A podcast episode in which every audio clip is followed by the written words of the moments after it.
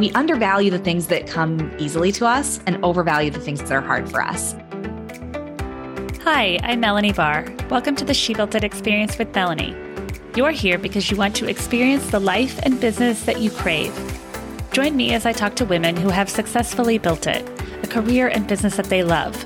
We dive into the topic of how they built it and talk about everything from having the courage to make career leaps to the details of how to lead effectively, create successful teams, implement strategies for growth, and infuse tech innovation.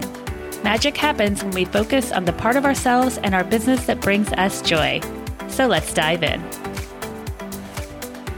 Dorothy Hollabaugh is the founder of Needle's Eye Media, a digital advertising agency for data driven businesses looking to scale, as well as co founder and CEO of The Gig, a digital media company that helps freelancers acquire and profit from high income online skills. In 2017, Dorothy began freelancing and quickly fell in love with the freedom, flexibility, and uncapped income it provided.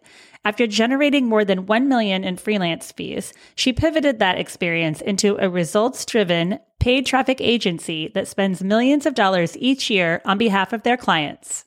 Thank you for joining us, Dorothy. You're the founder of Needle's Eye Media. Tell us about it and what led you to come up with the idea to launch your business. Absolutely. Similar to a lot of agency owners, it's frequently an accidental business. And that was definitely the case for me. We are a paid traffic agency. So we help our clients, primarily digital product sellers, to scale their customer acquisition.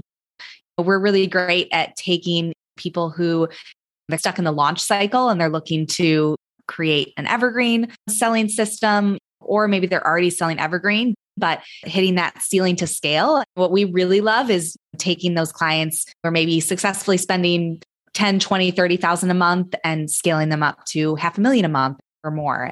I started freelancing on my own, helping people with their Facebook ads.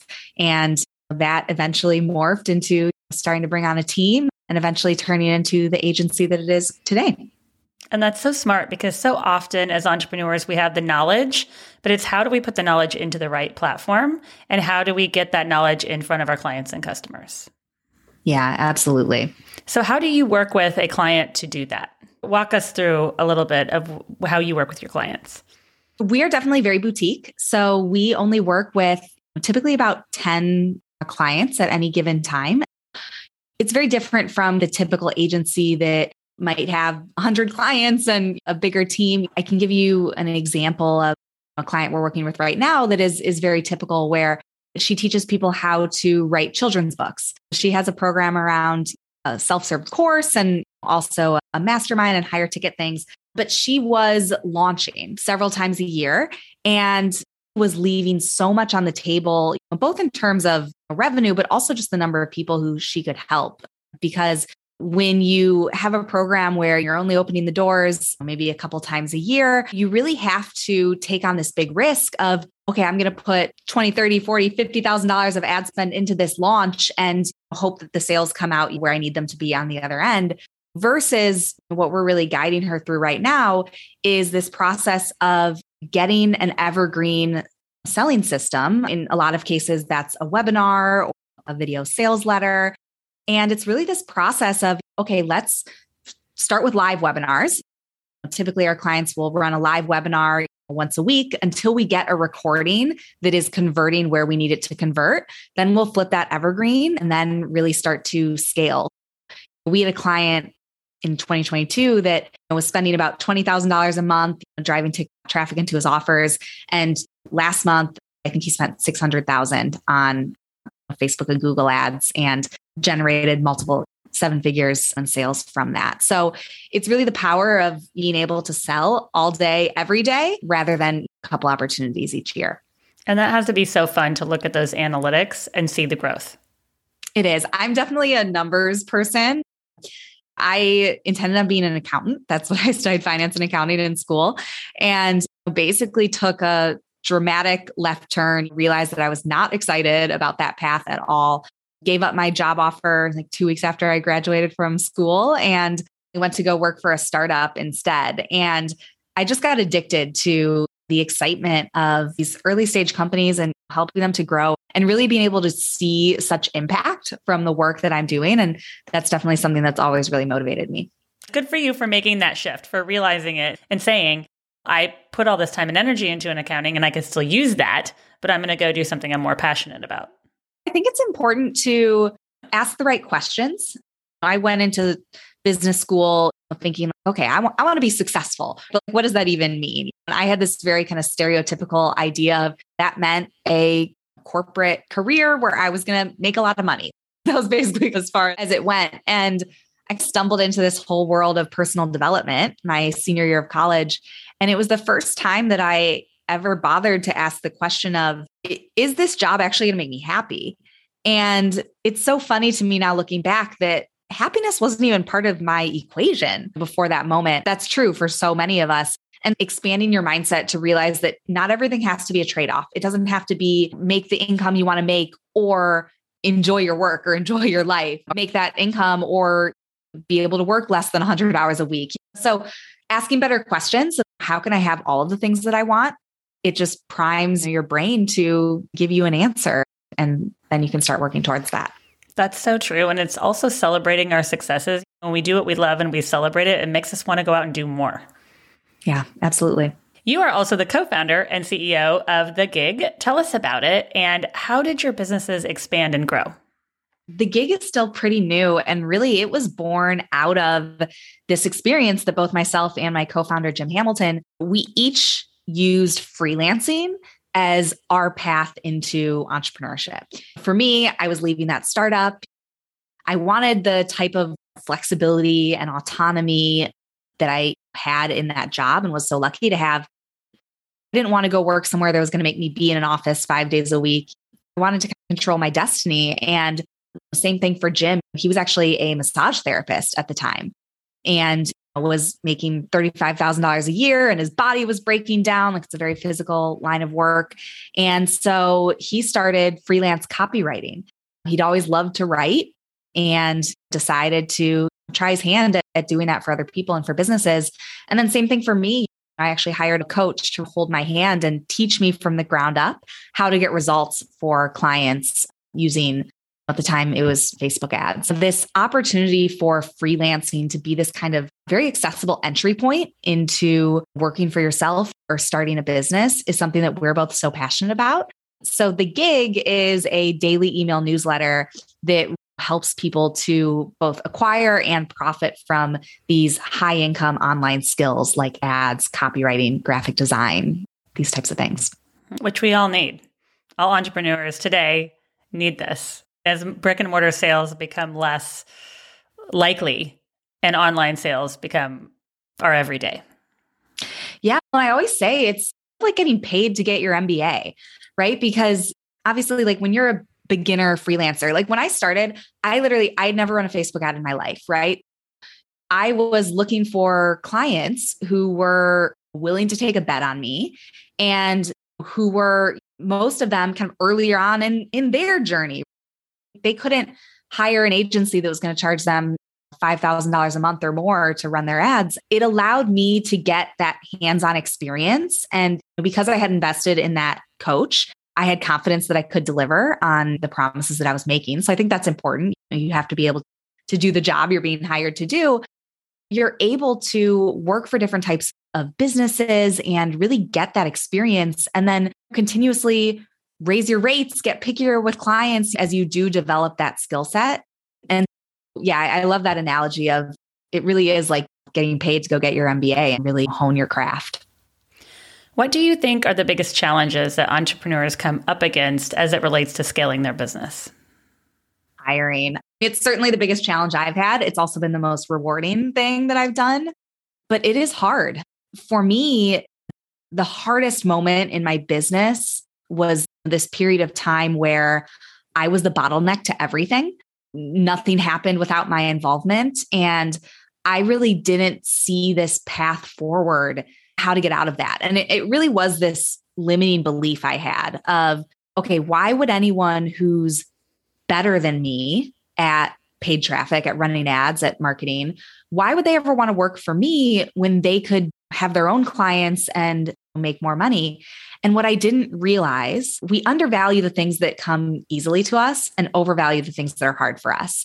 And I love being a business owner. I love looking at the finances and I love sales. I love prospecting with new clients. I love managing other people and the team and systems and processes. And not everyone does. And so recognizing that there are people out there, like whatever it is that is holding you back in your business. For me, it was being stuck, being the only person who's inside of the accounts and like directing that strategy.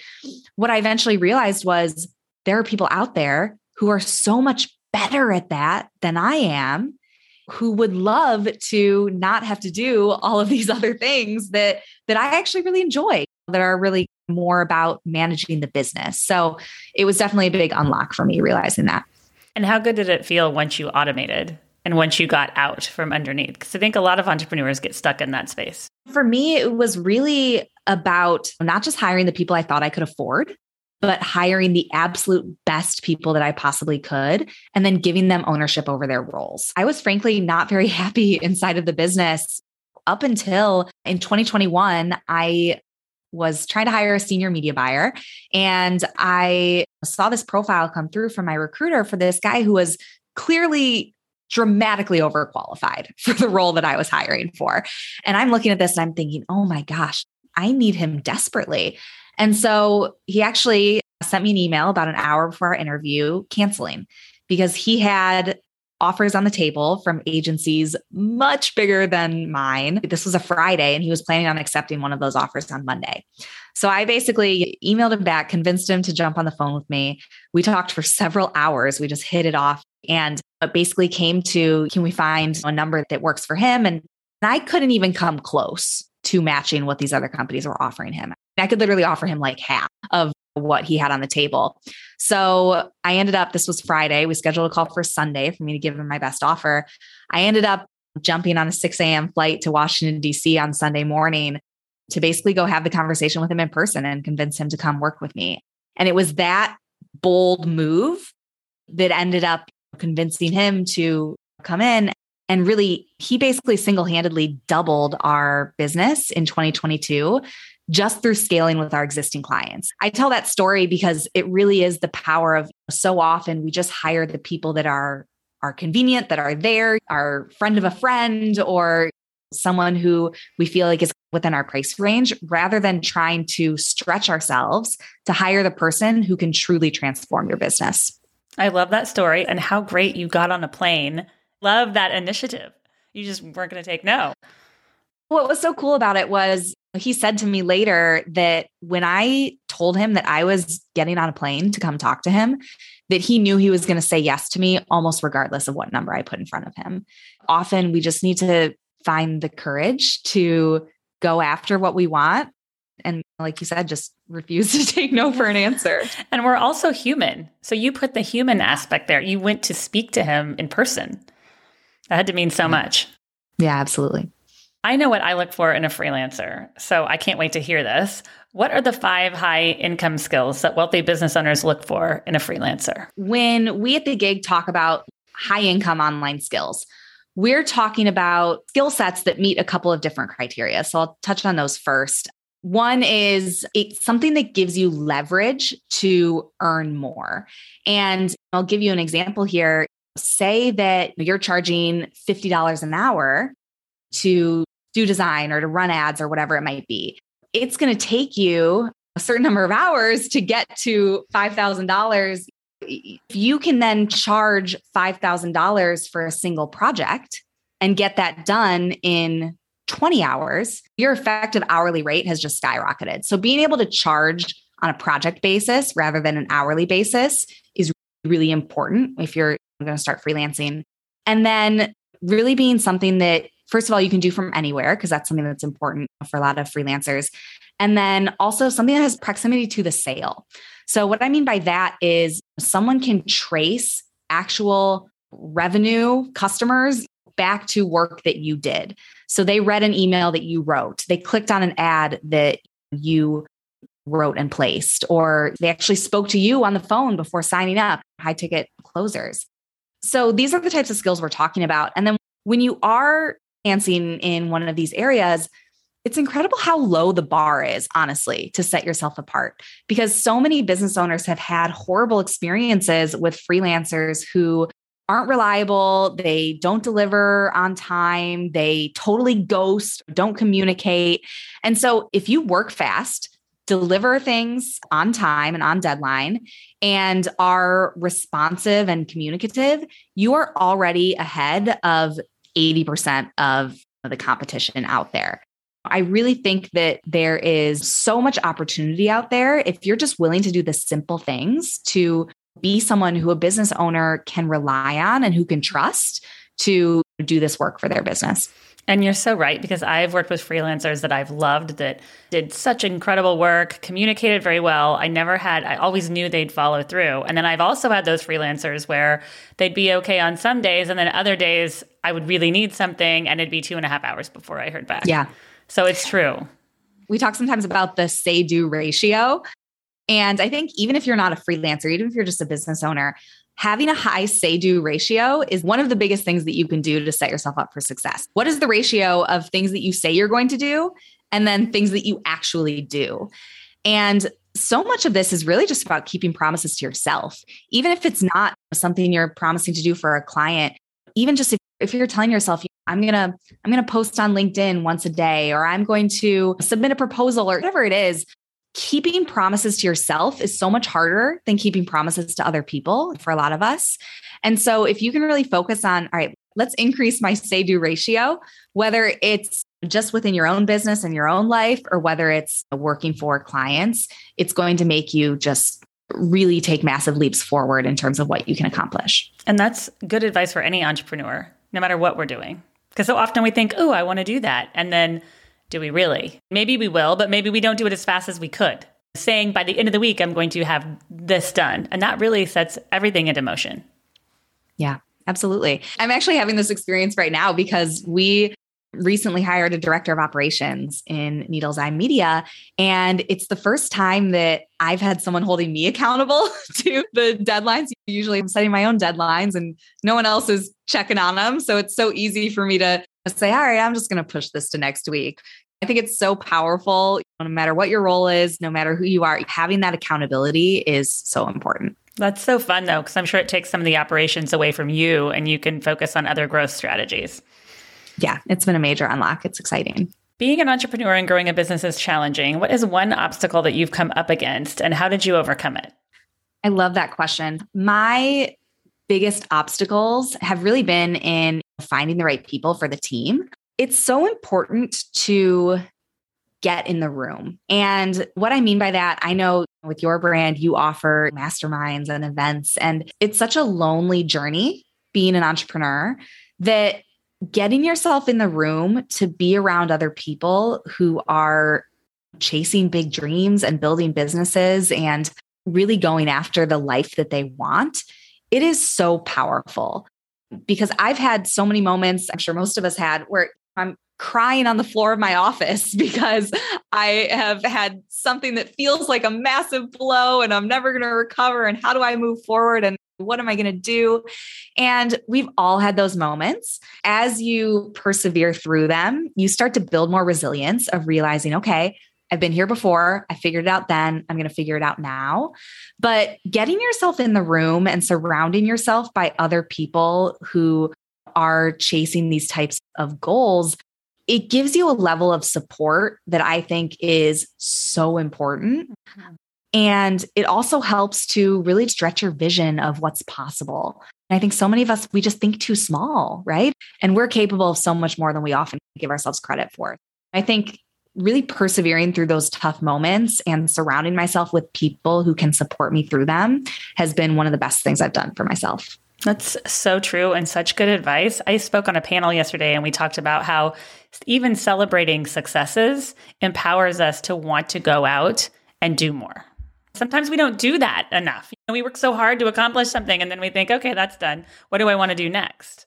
I just got a text message yesterday from a friend of mine in the mastermind I'm a part of he had a live event and it was a small event. It was about 10 people in the room and he was selling this ultra high ticket package and he ended up selling 9 out of the 10 people in the room.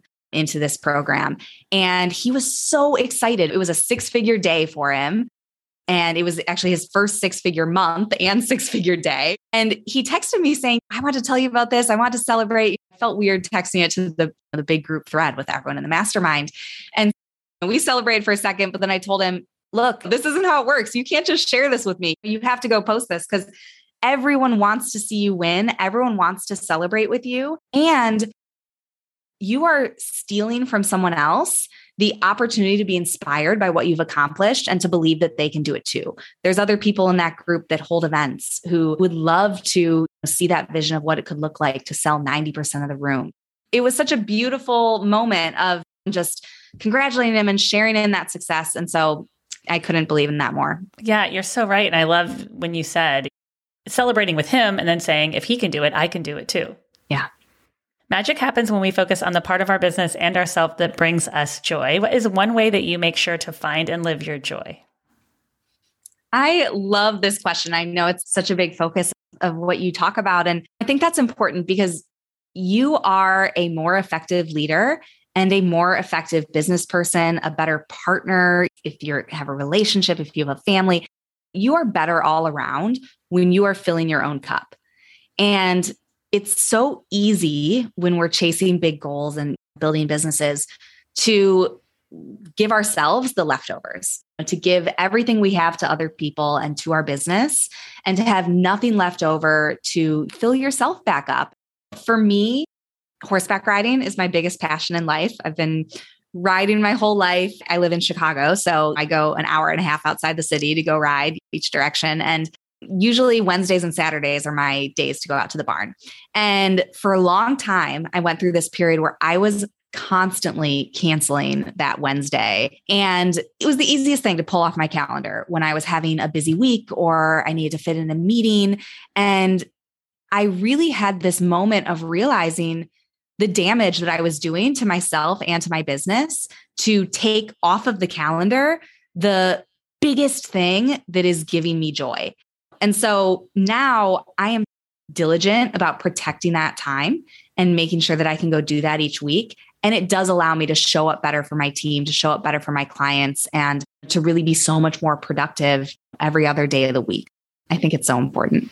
And what a great thing to do to be able to get outside and ground yourself in nature and even being around animals. So different from your daily life. And it's interesting. I actually have reflected recently on why it is that I love horses so much. And the thing that came to me is that when you're an entrepreneur, especially when you have clients, there's so many people expecting things of you and depending on you and wanting you to show up in a certain way. And I think that's what I love so much about animals is they have no expectations. They just want you to be there, be present. Yeah, it's definitely the thing that makes me more effective in my business when I give myself that time. I love that. You have been such a joy to talk to today, and you've given us such good advice. Can you tell us where we can find you? Absolutely. I admit, despite having a social paid traffic agency, I do not post on social hardly at all, but find me on Instagram at Dorothy Holla, H O L L A, and on LinkedIn under Dorothy Hollabaugh. I would absolutely love anyone who wants to reach out. I'd love to connect with you and support you in your journey. Thank you for joining us today. I'd love to hear from you. Reach out to me at hello at shebuiltit.com on our She Built It website or at She Built It on social. Thank you to my editor, Rich Streffolino, who always makes us sound good. Until next time, let nothing stop you from experiencing the life and business that you crave.